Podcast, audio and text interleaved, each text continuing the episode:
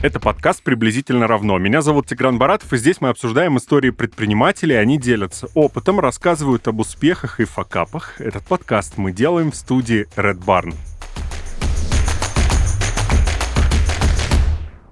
Мы сегодня в студии собрались для того, чтобы поговорить э, сейчас такая заманушка будет о роботах. Там вы уже сами думаете, хорошо это, плохо, будем ли мы говорить э, о далеком будущем или о настоящем. Я представлю своих гостей сегодня. Это Павел Фролов, основатель компании Робо. Павел, здравствуйте. Здравствуйте, коллеги. И Николай Пак, основатель компании Лига роботов. Да, добрый день. Здравствуйте. У меня для вас есть вопросы, нужно их обсудить для того, чтобы люди, потенциально хотящие открыть бизнес вроде того, что есть у вас, могли для себя сделать какие-то выводы. Люди, которые когда-то не открыли подобный бизнес, послушав наш подкаст, подумали, правильно сделал, что не открыл, или наоборот, кусали локти и думали, надо было открывать. В общем, э, постараемся, если не помочь, то объяснить много всего полезного сразу и э, большему количеству людей. Вопрос такой, такой. Мне кажется, что сегодня уже все знают, что такое робототехника, и все же я попрошу вас рассказать, э, зачем вы работаете и для кого. Э, раскроем давайте. Начнем с Павла, может быть. Павел. Я скажу сразу же, что то, что я занимаюсь, робототехника из этого составляет только, наверное, одну пятую часть. А, кроме робототехники, мы обучаем детей программированию во всех аспектах этого слова, включая разработку мобильных приложений и игр.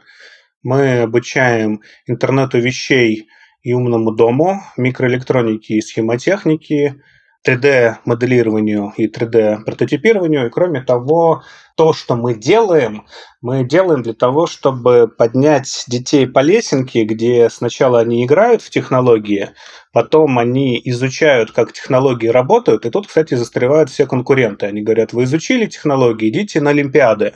А после того, как вы поучаствовали в Олимпиадах, мы отобрали лучших, вы будете работать обслугой зарубежной техники и софта.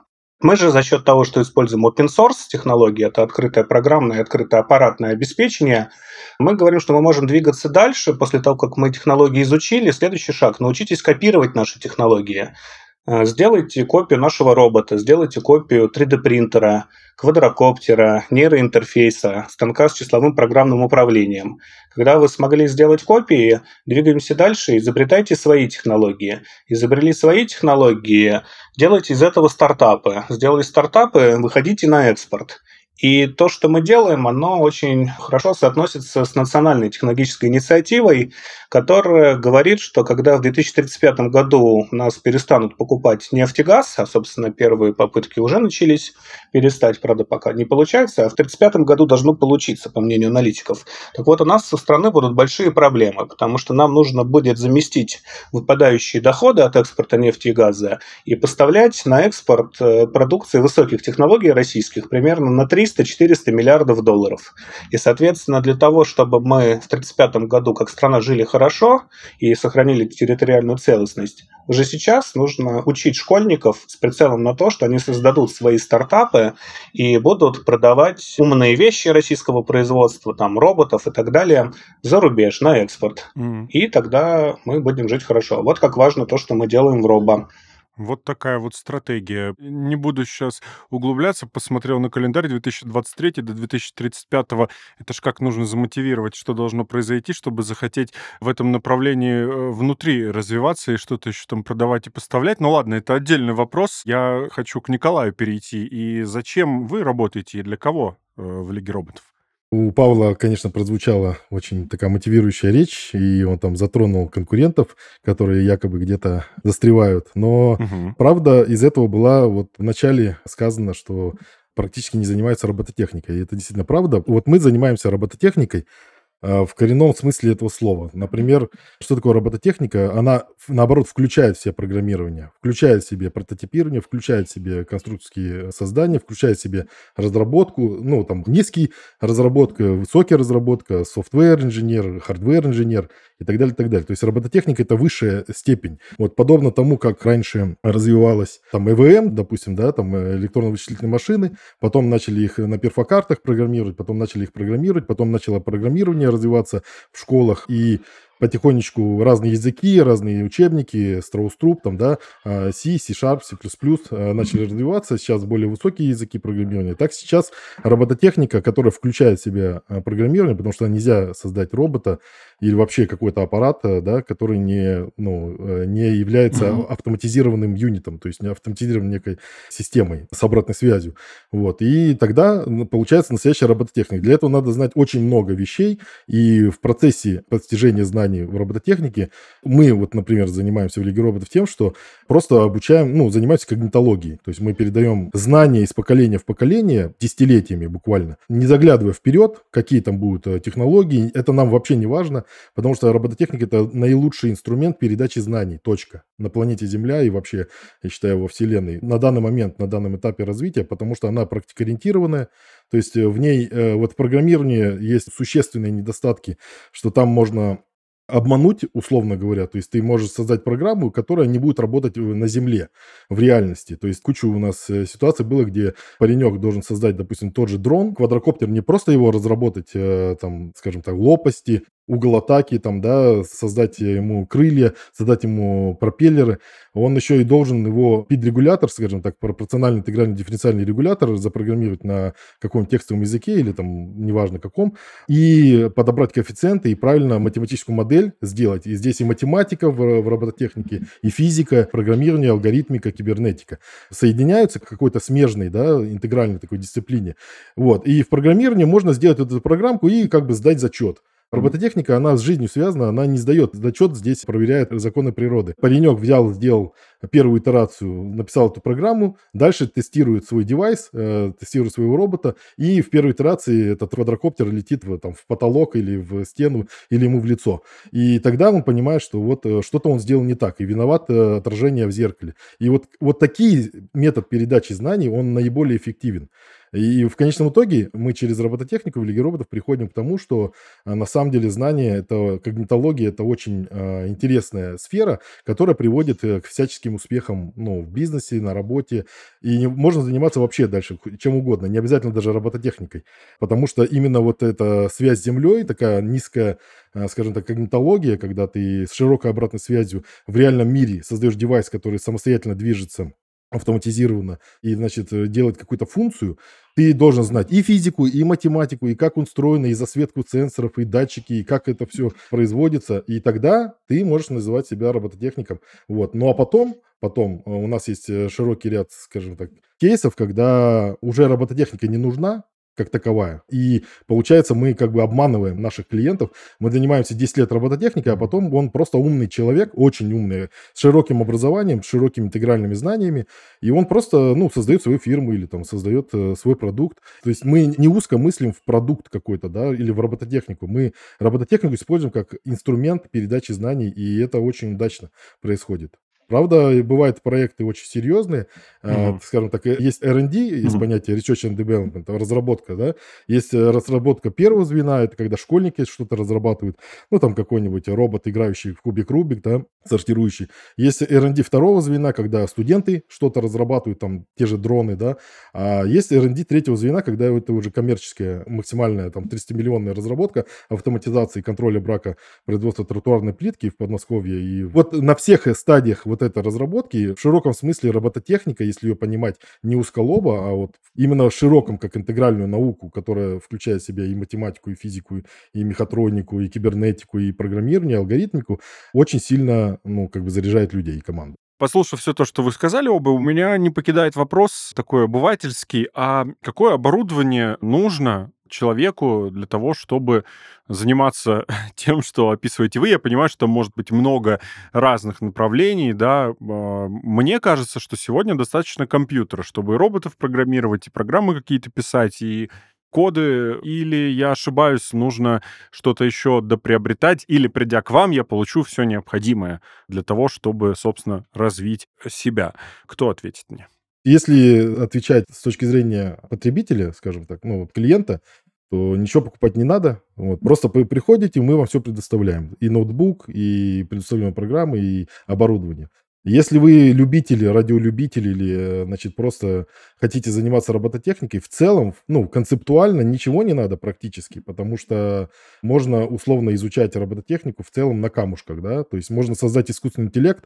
А у нас есть выездной лагерь, где искусственный интеллект создается на спичечных коробках и камушках. Вы знали, да, что такое можно сделать? По определенным правилам написать на листочке правила, ну, это как программировать фактически там на листочке, да, только здесь э, интересная игра с детьми получается. Мы вот широкие профессионалы именно работы с детьми, потому что именно в раннем возрасте вот когнитологию вот эти вот настраивать надо как э, инструмент, знаете, как скрипку Страдивари, то есть э, с хорошими инструментами, робототехникой можно настроить вот сознание детей так, чтобы они во взрослом состоянии были в хорошем смысле хорошими средствами производства, то есть чтобы они угу. в итоге могли зарабатывать там деньги или в принципе принципе, счастливо жить, довольно умными там быть ребятами. Так вот, у нас вот такой эксперимент есть. Мы создаем из спичечных коробков и камушков различные правила, и перекладывая, э, значит, из коробка в коробок, мы, следуя этим правилам, мы в итоге тренируем вот эту систему коробков так, что она потом в крестике-нолике может играть как искусственный интеллект. То есть мы будем слушаться. То есть это такая очень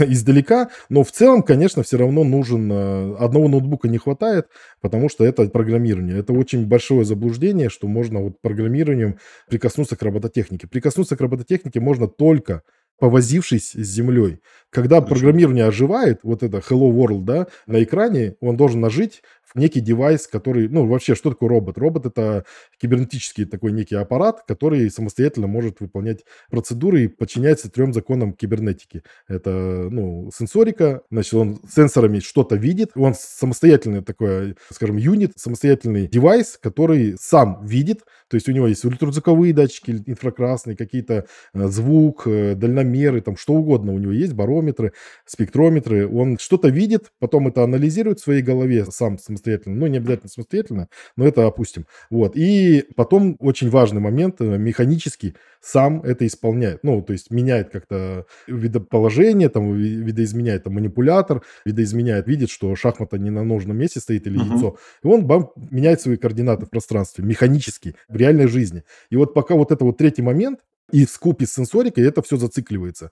То есть мы видим, что мы подошли к краю пропасти, нам датчики сказали, что мы подошли к краю стола. Мы должны отойти обратно. Но в реальной жизни происходит проскальзывание, люфты существуют, засветка сенсоров. И пока человек вот с этим всем не столкнется, он ни разу не щупал робототехнику. Как и многие конкуренты, как раз они ни разу не щупали робототехнику по-настоящему, потому что они э, вот играются условно в свои наборы, когда реальный мир, он предоставляет невероятные скажем так, э, поле для экспериментов. Такая дебажная модель, итерационная, я бы сказал. Когда ты сделал, не получилось, обязательно не получилось. Вот э, настолько воспитываются ребятишки, вы не представляете, и взрослые тоже, потому что здесь с первого раза никогда не получается у нас очень многие, сейчас пользуясь случаем, просто скажу, что у, у многих родителей, или они сами родители так воспитывают, или социум так сейчас э, испорчен, что почему-то надо, чтобы получилось с первого раза. Не бывает такого. И э, в робототехнике это прекрасно просто представлено, что ну не получилось, ты бам исправил, не получилось, с десятой, сотой попытки что-то получилось.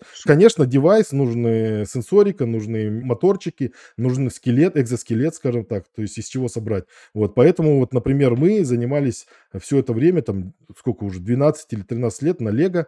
Казалось бы, Лего — это то, ну, такой набор детский, который все мы знаем с вами, но на самом деле у них есть кибернетический конструктор. У меня до сих пор uh-huh. есть э, приз любому миллион долларов, э, кто мне докажет, что Лего — это игрушка. Вот, Павел, в пользу случая можешь... А, ну вот, может быть, Павел получит миллион долларов, попробуешь, да. Да? Вот, но если не докажешь, то с тебя миллион. Вот, и, значит, я... Э, да, и он разрабатывался в недрах MIT. Казалось бы, игрушка, но на самом деле все гениальное просто, по принципам сделано. Очень простые вещи, но на самом деле там запихано очень огромное количество цифровой мощности и сенсорики, и, самое главное, мехатроники, с которой можно делать там десятки тысяч экспонатов разных, от сортировщика кубика Рубика там до чего угодно. И э, это очень хороший инструментарий, и по цена-качество, я считаю, сейчас аналогов еще близко даже и не будет, не знаю, там, в ближайшие 10 лет.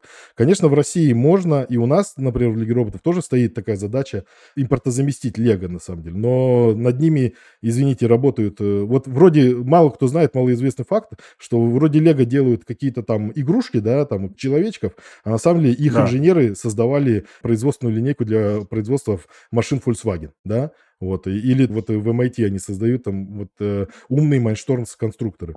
Поэтому это ни разу не так просто, и, ну, к сожалению, да, пока э, лучше даже близко рядом никто не стоял.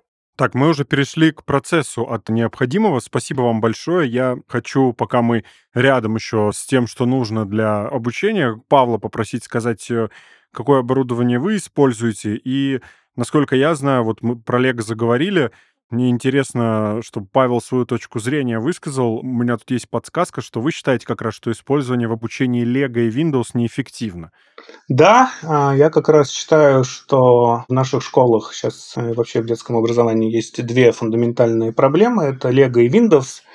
И обучение на Lego, обучение на Windows, оно во многом закрывает потенциал развития будущих инженеров, чтобы они могли подняться над задачей быть обслугой зарубежной техники и софта и быть э, рабочими на конвейерах, на каких-то сборочных производствах, до уровня, когда они будут суверенными инженерами, которые способны изобрести, создать свои собственные технологии.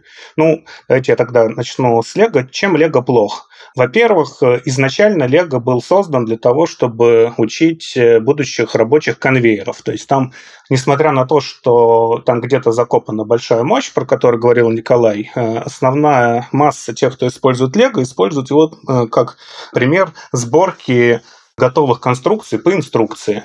И, соответственно, Дальнейшее развитие Лего, оно очень грамотно было увязано как раз в лаборатории MIT Media Lab для того, чтобы подготовить инженеров, которые будут потребителями американских технологий промышленной автоматизации. То есть система программирования Лего она основана на системе LabVIEW и аналогах, а система микроконтроллеров она основана на продукции компании National Instruments.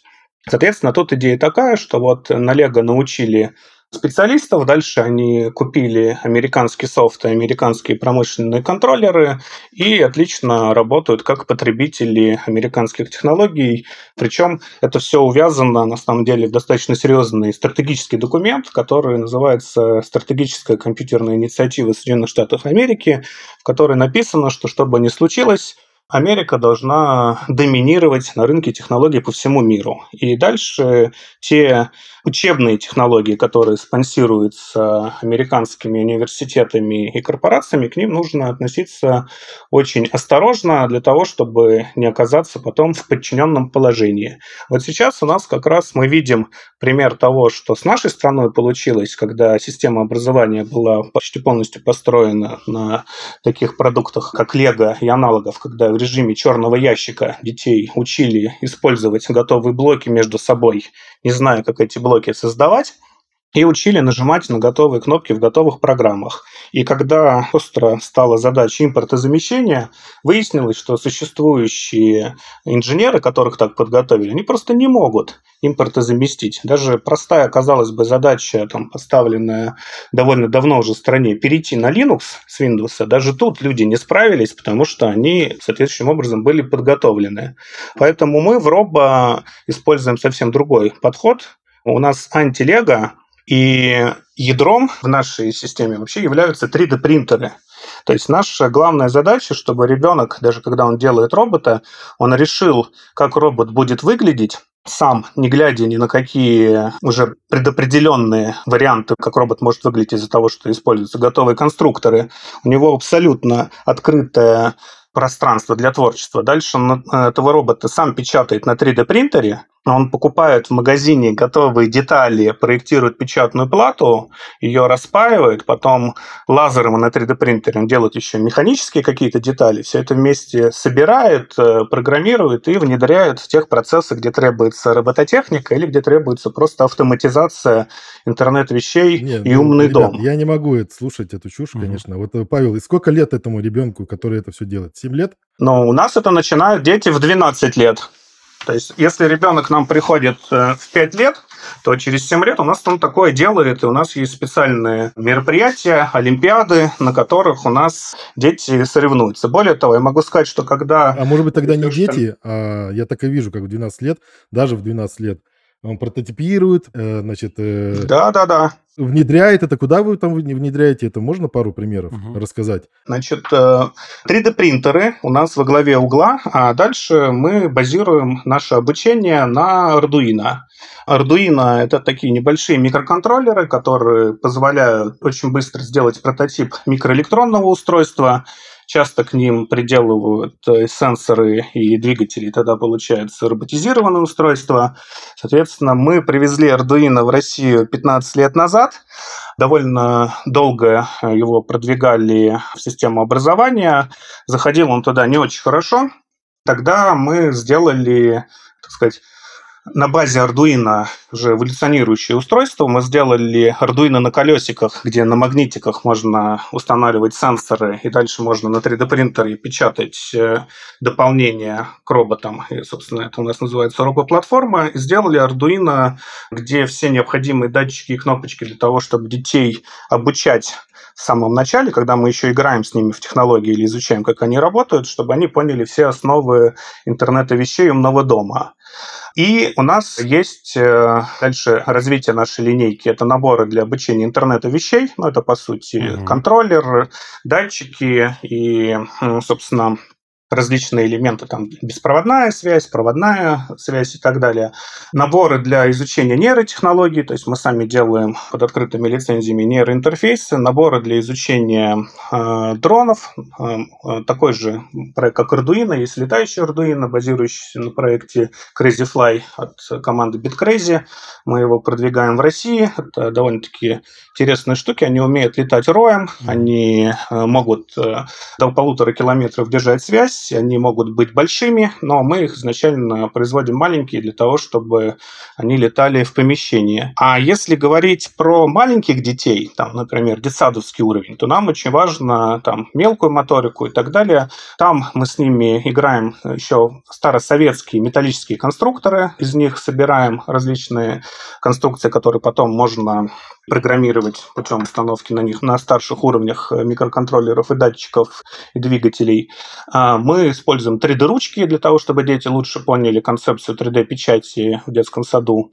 И также мы используем конструктор из знаток, которые позволяют понять основы схемотехники и микроэлектроники, и дальше мы уже переходим от знатоков э, к использованию Arduino. Сначала вместе со знатоком, потом вместе с наборами схемотехники, где для того, чтобы дети перешли, там вот я слышал, Николай выражал скепсис, для того, чтобы дети перешли от уровня, когда они в технологии поиграли, их изучили, на уровень, когда они технологии копируют, мы даем им специальные наборы, в которых они могут получить э, там, первый опыт копирования технологий. Например, у нас есть робот в виде просто обработанного фольгированного текстолита, набора деталей, которые надо прям физически припаять сначала, mm-hmm. потом э, лазером на 3D принтере сделать э, корпуса и все это дело собрать. Есть история, где робота надо напечатать на 3D принтере сначала по готовым образцам, но mm-hmm. потом их можно поменять. И дети очень быстро начинают менять и делают робота такого, какого они хотят, э, под те задачи, которые нужны. С популяризацией английского языка любители кинематографа разделились на два лагеря. Одни смотрят на языке оригинала с субтитрами, другие исключительно в озвучке. Равно, но только приблизительно.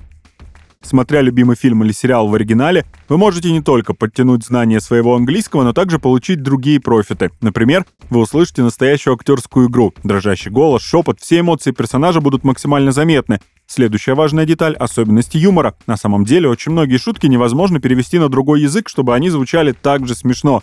Разумеется, в озвучке есть своя прелесть. Например, вам не придется постоянно читать строчки внизу экрана и пропускать кадры фильма или сериала. К тому же современная озвучка гораздо более качественная. Помимо всего прочего, озвучка помогает поставить сериал фоном и заниматься своими делами, не отвлекаясь на то, чтобы переводить сказанное актерами в своей голове. Озвучка или субтитры решать вам. Главное понять, что вы хотите получить от просмотра. А вот со спонсором этого подкаста Paybox Money вам нужно выбрать только платежный метод, тем более, что их целых 11. Paybox Money – эксперт в области платежных решений для бизнеса. В компании знают все о платежах и помогают онлайн-бизнесу принимать и проводить оплату товаров и услуг. Прием платежей с банковских карт, в том числе международных, бесконтактная оплата, платежи СБП, платежи с электронных кошельков, различные формы интерфейса оплаты, удобный личный кабинет, адаптируемые платежные системы – то немногое, что предлагает своим клиентам Paybox Money. А если у вас возникнут дополнительные вопросы, вы всегда можете обратиться в техническую поддержку или к персональному менеджеру. Заключайте договор и платите только за успешные транзакции. Ссылка в описании. Павел, Николай, я уже, знаете, как человек, который сказал, а нужно вот на эту кнопку нажать, и мне рассказали про много кнопок, и я подумал, надо было в свое время, чтобы такая школа была, хотя бы одна рядом с домом, чтобы я там оказался, а не в компьютерном клубе просиживал. Я хочу перевести вас в тему дальше, вот как раз подходов.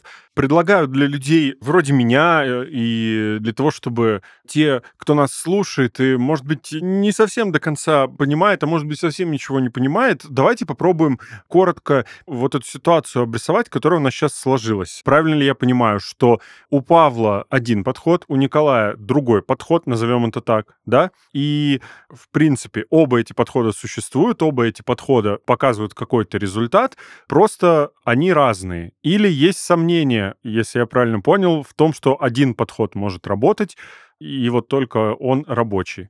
Объясните мне кто-нибудь. История очень простая. Издалека начну. Вы правильно сказали про...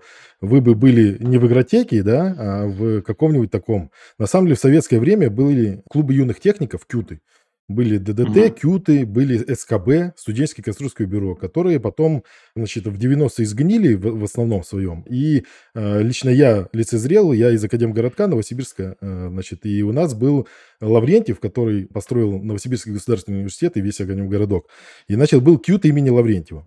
И в нем был просто притон, стал в 90-е годы притон, скажем так, э, ну, геймеров, да, вот. Угу. Но сейчас это ренессанс. Так вот, сейчас и Павел, на самом деле, и я, мы занимаемся вот этим доп. образованием. Занимаемся воссозданием вот этой линейки. Но мы не, не являемся, ну, вот Павел сам от себя скажет, пока что не являемся официальным образованием. То есть не являемся, мы не школа, мы не учим историю, физику, литературу там. Ну да. Вот. И в Лиге роботов очень сильно помогаем а, официальному образованию, потому что оно очень сильно просело. Подобно тому, как клубы юных техников, которые уже были а, судомоделирование, авиа моделирование, оно уже было тогда, значит, довольно на хорошем уровне, и э, сейчас это все деградировало, и ровно как и образование вообще, в принципе. Ну, в принципе, в капитализме образование очень сильно деградирует, потому что оно, по сути, не нужно для производственных отношений. Так вот, я могу сказать за себя, что у нас результаты э, нашей деятельности и нашего подхода является то, что мы дважды чемпионы мира по Всемирной Олимпиаде по робототехнике. Вдумайтесь, 92 страны, от Америки, угу. Германии, ну это еще до СВО, угу. Америка, Германия, там Япония, Австралия, значит, Штаты, угу. ЮАР там и так далее, Япония, Окей. Китай, Индонезия, угу. значит, 92 страны, 7 тысяч участников, все хотят победить. А, ни разу там Павла я не видел, даже близко, и более того, могу поставить любые деньги, что его ребята туда придут, и они даже там не в сотню не пройдут. Мы стали чемпионами дважды, шли к этому 5 лет. Есть статья на ВЦРУ, как мы этого достигли.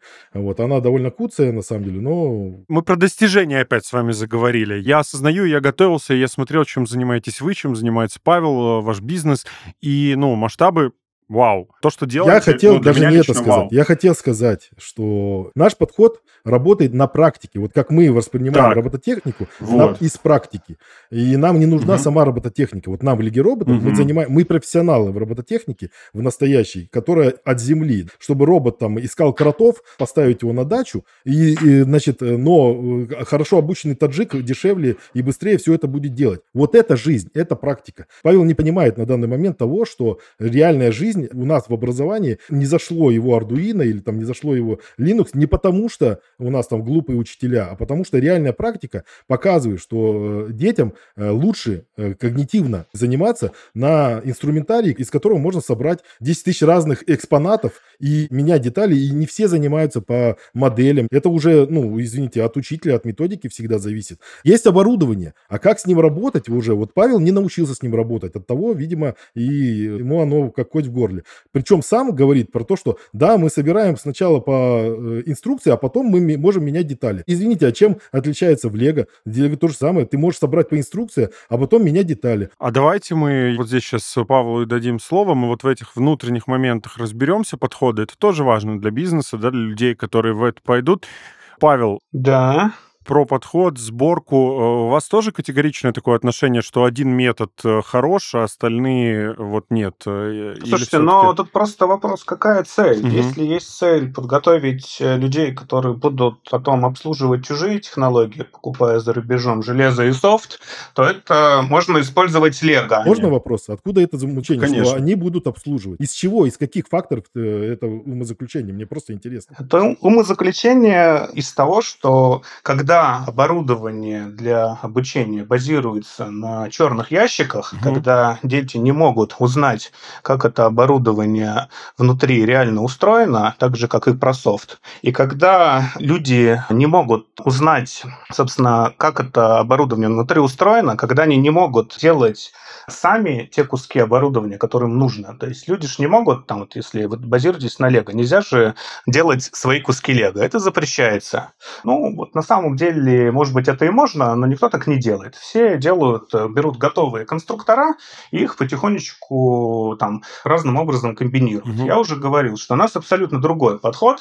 Мы э, используем 3D-принтеры. И, соответственно, у нас дети, когда дети приходят на соревнования, у нас нас в основном творческие категории. У нас нету двух похожих вообще продуктов у детей. Каждый делает что-то свое, абсолютно разного форм-фактора, абсолютно разных размеров, абсолютно разных цветов. А, потому что 3D-печать – это просто следующий уровень. И там по поводу того, что Коля победил э, с его командами на международной олимпиаде по робототехнике, я там был. Мне прям было обидно, э, что международная олимпиада по робототехнике, которую организовала компания Лего, и в которой нельзя участвовать тем, кто не на Лего делает э, своих роботов, что люди, умные люди, творческие и очень сильные, они тратят свой потенциал на то, чтобы побеждать в этой Олимпиаде, вместо того, чтобы заняться творческими категориями совсем других Олимпиад. Потому что если бы эту энергию направить, э, так сказать, э, в более свободное русло от всех ограничений, которые задает Лего, то уже бы давно базу на Луне построили. Паша, ты в курсе, что в творческой категории Сейчас. с 18 года можно участвовать на любом, ну, на любом оборудовании? Не на любом. Все равно там надо еще Лего поставить как запускалку и начисляются штрафные баллы, если Лего используется только Сейчас уже на любом. Друзья, я правильно понимаю, что есть какое-то жесткое противостояние между подходами вот вашим, Николай, и вашим, Павел? Ну, по-моему, очевидно. Но если можно, я там еще пару слов добавлю. Да, давайте, я, я уточню. Потом пойдем по программе, но раз уж мы там сейчас э, давайте. отступили от вопроса, что подтверждает то, что подход Роба имеет ценность? У Роба сейчас открыты офисы в Финляндии, в Японии и в Китае по приглашению местных правительств. И, соответственно, Роба запускал первые уроки программирования в финских школах, потому что там не было, во-первых, программирования, а во-вторых, там очень хорошо зашла история, связанная с Arduino-подобными роботами, которых можно было программировать из простых э, блочных языков. И, соответственно, далее по грантам Евросоюза мы разрабатывали методики обучения индустрии 4.0 угу. для финских школ. А в 2022 году Роба запустила, выиграв конкурс китайского правительства, бизнес в Китае. Китайское правительство предоставило нам бесплатный офис и финансирование, чтобы мы запускали все эти учебные программы в Китае. И также в 2022 году был выигран аналогичный конкурс правительства Южной Кореи. А, соответственно, это важно, то, что мы делаем для всех правительств, которые хотят, чтобы их система образования готовила суверенных инженеров, а не инженеров, зависящих от Windows, зависящих от э, зарубежных технологий. И сейчас мы так или иначе представлены уже в 35 странах мира. Это, собственно, одно, что я хотел сказать. И второе, по поводу вообще системы образования. Робот занимается как дополнительным образованием, так и основным. У нас есть два продукта, на самом деле сейчас уже третий появился. Там первый продукт Робоклуб – это то, что связано с кружками робототехники, это чем-то похоже на Лигу роботов. Есть Робокласс – это комплексное решение, которое мы внедряем в систему образования в школу. Оно включает в себя оборудование, программное обеспечение, все на open source, методики обучения, систему подготовки учителей, олимпиады, онлайн-платформы и даже системы для э, виртуальной реальности. Это все мы поставляем в школы. Школы выдают эти дипломы сами. То есть я ставлю в школах сейчас, модернизирую уроки информатики и технологий по всему миру. И, естественно, там выдаются дипломы местными организациями, в которых мы это ставим. А мы работаем mm-hmm. на уровне Министерства образования разных стран. В частности, мы пишем методики, пишем э, стандарты образовательные mm-hmm. и занимаемся этим уже более 15 лет лет. И третий наш продукт, который вот мы наконец-то в прошлом году запустили, он называется Робо Академия Future Skills. Это уже частная школа полноценная, где мы и истории учим, и математики, и русскому. Соответственно, там у нас до обеда дети занимаются по школьной программе, после обеда они занимаются у нас э, по всем э, программам дополнительного образования, которые есть у Робо. Плюс мы еще туда добавили эмоциональный интеллект, финансовую грамотность, ТРИС, лидерство и предпринимательство. Угу. Плюс э, для инженеров и айтишников и английский для инженеров и айтишников. То есть мы сейчас э, делаем такие небольшие частные школы, которые работают так же, как и клубы семейного обучения, для того, чтобы э, проще было ребятам, которые нас учатся, потом создавать свои стартапы. Мы сразу же на школьной скамье даем все навыки, которые нужны будущему предпринимателю, который занимается технологиями. А давайте про цифры сейчас поговорим. Николай, Павел, не то чтобы цифры нас рассудят, но хорошо бы понять, сколько подобный бизнес вот в том формате, в котором его ведет Павел, в том формате, в котором его ведет Николай, несмотря на разность подходов, там, мировоззрения, точек опоры и всего остального.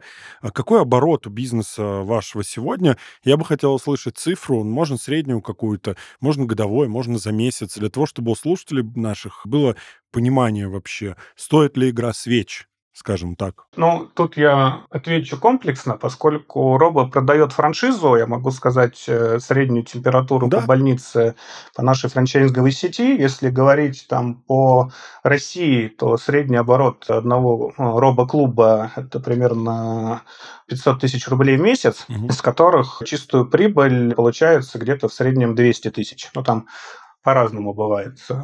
У кого-то там 100, у кого-то 300, но в среднем 200.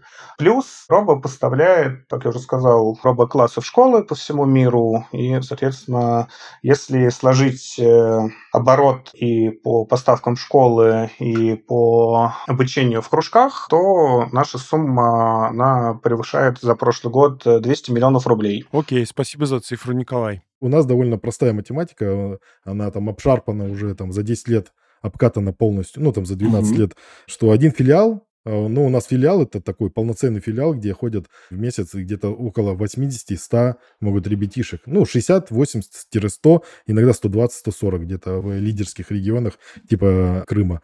А он приносит полтора-два, иногда 2,5 миллиона оборота в год.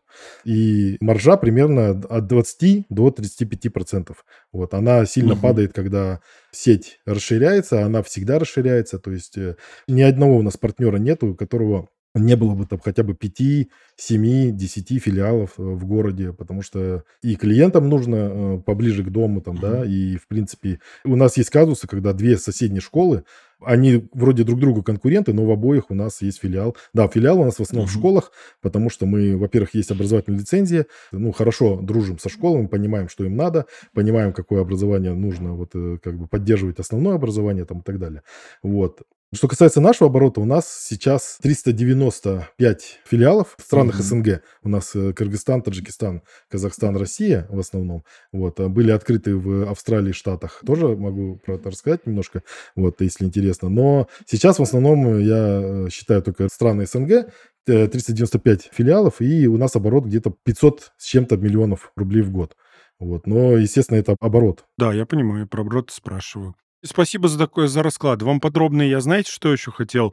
Я хотел еще точечнее вас бизнесово расспросить сегодня, но я тут подумал, э, прокрутив в голове наш с вами разговор, что, в принципе, ответ на многие вопросы, например, открывать ли бизнес вообще подобный в России сегодня, я думаю, что каждый, послушав, примет решение сам, ну и не только послушав, еще какие-то данные, получив для себя дополнительные, поищет э, и решит. Вот представим, что я человек, который решил, что да, я хочу открыть подобный бизнес сегодня, подобный как у Павла или как у Николая. Решаю, что хочу. Я бы хотел в финале нашей записи э, сегодняшней, чтобы от вас прозвучал какой-то совет вот человеку, который решил, что он будет делать. Ну, может быть, не такой классный э, продукт, не на таком уровне, как вы, не сразу, конечно, все, но какие-то первые шаги начнет реализовывать. Какой бы вы дали совет? В смысле, если он сам хочет открыть свою собственную франшизу или бизнес? Он не франшизу хочет, он хочет вот тоже так же классно, как и вы. Полностью свое дело решаюсь, э, берусь, и как бы было бы здорово услышать совет какой-нибудь от людей уровня вашего. Советы, они работают там по принципу Парета, вот на мой взгляд, то есть там mm-hmm. 20 на 80, то есть для 80% они как бы вроде как и сработают, но и они и так да. бы это знали. Например, я не советую сейчас полностью с нуля делать свою, скажем mm-hmm. так, э, историю, потому что, mm-hmm. глядя, сколько и мы вложили туда, и ну, сколько перелопачено. Сейчас инфраструктура, скажем так, не совсем та. Угу. Ну, может быть, конечно, кризис, возможность стрельнуть в чем-то новом, но Поверьте, здесь огромное количество надо работы. Я бы на месте, если бы человек хотел, э, не воспримите это как рекламу, у нас все в порядке, нам не нужны дополнительные, скажем так, клиенты или там партнеры там и так далее. Вот, э, как бы это странно ни звучало, но вот нам действительно уже хватает и нормально. То есть я бы обратился все равно к нам, потому что мы с опытом, и мы можем дать, если стоит вопрос вот предыдущий, открывать сегодня или не открывать вот бизнес, я бы все равно, даже если вы хотите потом создать свое, поучитесь в, в сети, крупной сети, посмотрите, где-то увидите плюсы, где-то минусы, поднаторейте год-два э, этим, три позанимайтесь, скорее всего, вы в семью у нас фактически с франчайзи практически семья получается, да, и мы ежегодно там вот э, и в этом, и в прошлом году постоянно на слетах обсуждаем вот философские, математические какие-то проблемы, там решаем задачки вместе с э, нашими ребятами. Вот, кстати, к слову, да. я в конце выступления напомните мне, если я забуду про одну задачку, которая вызывает сложности даже у взрослых как бы мужчин и методистов. Вот. Я бы посоветовал все равно открывать, потому что вдумайтесь, вы занимаетесь, вот, например, с нами любимым делом, то есть вы воспитываете детей, это вообще самое благодарное дело, оно вечное. Меня отец говорил, что надо заниматься вечным, бизнесом, да, то есть там едой, там ритуальными услугами, медициной, что никогда не стареет. И, на мой взгляд, образование это, ну, выше по пирамиде маслу, но при этом она все равно вечная как бы история, потому что всегда нужно будет э, сильное образование, иначе люди скатятся в древнюю эпоху, что, в общем-то, происходит достаточно стремительно. А, вот. И во-первых, занимаетесь хорошим, кармически хорошим делом, а с одной стороны, с другой стороны, оно по бизнес-юниту абсолютно все понятно. Все прозрачно, все ясно. Стопроцентное открытие вот у нас, например, не было ни одного фейлового старта нигде. Вот э, мы очень хорошо знаем реалии России, стран СНГ. Нас как бы открытие стопроцентное. Мы очень хорошо понимаем, okay. как заходить в школы, как дружить, как выступать, потому что мы вот именно реалисты. А почему я сейчас говорю э, про то, что деградирует образование или вообще, в принципе, настроен довольно скептически, в принципе. Вот и я бы, конечно, под конец все равно не могу не сказать, я бы не советовал, конечно, к Павлу обращаться в Робо, потому что вы можете просто вот как родителям я всегда советую, просто посмотрите на достижения, да, вот вы сказали, смотрели наши достижения там у Лиги роботов, да, вот, наспор просто, спросите у своего окружения. И сейчас даже и Павел, и вы лично, кто угодно, так. не сможете мне ответить на простой вопрос, почему зима сменяет лето? Ну, давайте для слушателей это как бы будет э, такое вот э, домашнее задание, потому что, значит, э, из, из моего опыта я был, поверьте, на многих площадках и по 150 тысяч просмотров, и 350 тысяч просмотров выдавал интервью, задавал этот же вопрос, почему зима сменяет лето. Сегодня я сужу строго про образование, в том числе и э, наших конкурентов, недоконкурентов, значит, потому что и их методисты, они очень строят большие выводы на каком-то постном масле, хотя при этом базиса нету. Э, почему я так критически к этому всему настроен? Потому что детей надо отдавать там, где учат именно мыслить, учат когнитологию. А у нас сегодня образование скатилось к тому, угу. что никто из вообще из России и стран СНГ не знает, почему зима сменяет лето. Точка. Вот никто. Точка. Павел, я вернусь с вопросом про, про совет человеку, который решил открыть бизнес сегодня, угу. и попрошу вас тоже рекомендацию какую-то дать. Можно, не знаю, если решить сказать, не ходите в Лигу роботов, ходите к нам. Я, я не против. У нас свободный разговор, просто регламентированный жестко по времени. Да, слушайте, ну, обычно люди, когда выбирают бизнес, они просто ходят и туда, и туда, и, собственно, сами все для себя решают. Я тут воздержусь от каких-то некорректных историй. Почему зима э, сменяет лето, я, кстати, знаю. Ну, почему? В общем-то, думаю, что многие люди знают. Я думаю, что потому что ось Земли наклонена на 23 градуса. И что дальше? И, собственно, то одно полушарие ближе к Солнцу, то другое. И, соответственно, часть случаев попадает на поверхность э, под острым углом и, соответственно, меньше приносит тепла, а часть прямо светит, поэтому нагревает. А на экваторе всегда тепло, потому что на него все время... То есть э, наклонена, и одна часть полушария дальше от Солнца, и поэтому меньше тепла получает? Так он что, где, когда у нас получается уже? Давайте... Ладно, давайте я советы, да, дам. Значит. Давайте совет, да, мы потом как-нибудь обсудим вами. По поводу тех, кто хочет открыть свой бизнес, ну, собственно, если вы хотите открывать свой бизнес в сфере дополнительного образования, то, конечно, сейчас лучше это делать по франшизе, и, соответственно, Здесь вы просто убережетесь от того, чтобы сделать какие-то неправильные шаги.